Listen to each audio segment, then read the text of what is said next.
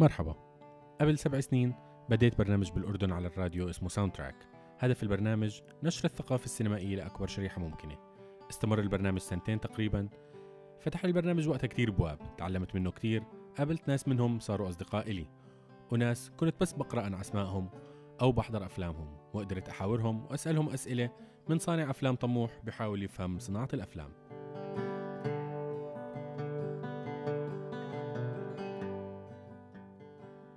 بالسنتين تعلمت كتير من خلالهم مش بس من المواضيع اللي قدمتها ولا عن الناس اللي قابلتهم بس تعلمت إنه مهم إنه صوتك وأفكارك توصل للناس وإنه الأهم تعرف مين الناس اللي بتحكي معهم لأنه لكل مقام مقال.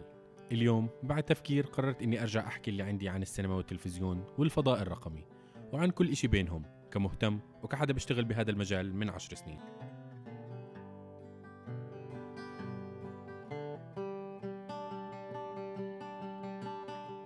اللي شجعني إني أعمل بودكاست إنه ممكن يكون بيشبه برامج الراديو وممكن لا. ممكن تكون مدة الحلقة مختلفة حسب الموضوع واللي لاحظته المهم إنه تكون في استمرارية ووقت واضح لإنك تنزل حلقة عشان الناس تعرف تتابعك.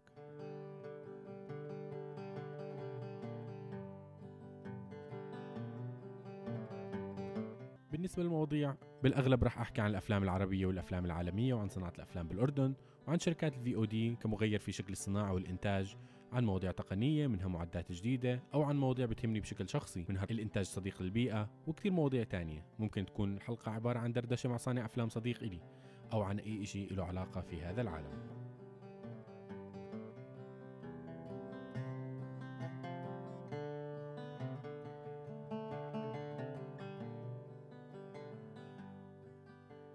اسمي بسام الأسعد وحكون معكم بشكل أسبوعي في Soundtrack Soundtrack هو النسخة الصوتية لمدونة Digital Falafel اللي بتحكي عن نفس المواضيع تقريبا. الحلقة الأولى عن التمثيل. التمثيل هو الجزء المهم من التجربة البصرية خصوصا أنه الممثل فكرته ينقل الكلام مكتوب على لسان شخصية وهمية خلقها الكاتب. يعني بالأغلب طبيعته البشرية بتختلف تماما عن طبيعة هذه الشخصية الوهمية. وأنا بحاول أفهم أكثر عن الممثل. خطر لي تساؤل. هل الممثل بيأجر شخصيته ولا بيستأجر شخصية وبيستعملها ليحول الكلام المكتوب اللي عمله الكاتب لشخصية تصير موجودة على التلفزيون والناس تحبها وتتفاعل معها. كيف يتعامل مع هذا الإشي؟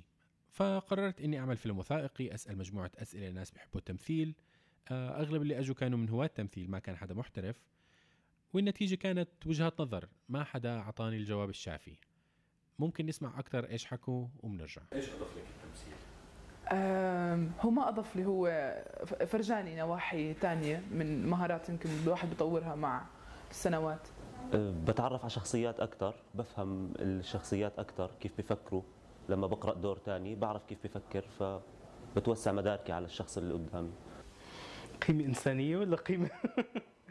أضاف للتمثيل. لا التمثيل عندي يعني مش أنا مش ممثل بس آه، بستعمل آه، التجربة التمثيلية وقت ما أحتاج يعني في في بعض أفلامي القصيرة.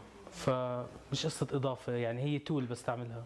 هلا بديش يعني أعرضها بطريقة سلبية بس هي فيها شوية إيجابيات. إنه مرات مثلا بتروح على مقابلة لشغل أو بكون عندك موقف بحياتك بتضطر إنه ما تنهار أعصابك فيها أو ما تبين إنك متوتر. فالتمثيل شوي أضاف آه، سيطرة على مشاعري. مش شرط أضحك على الناس بس ممكن عشان أشياء إيجابية.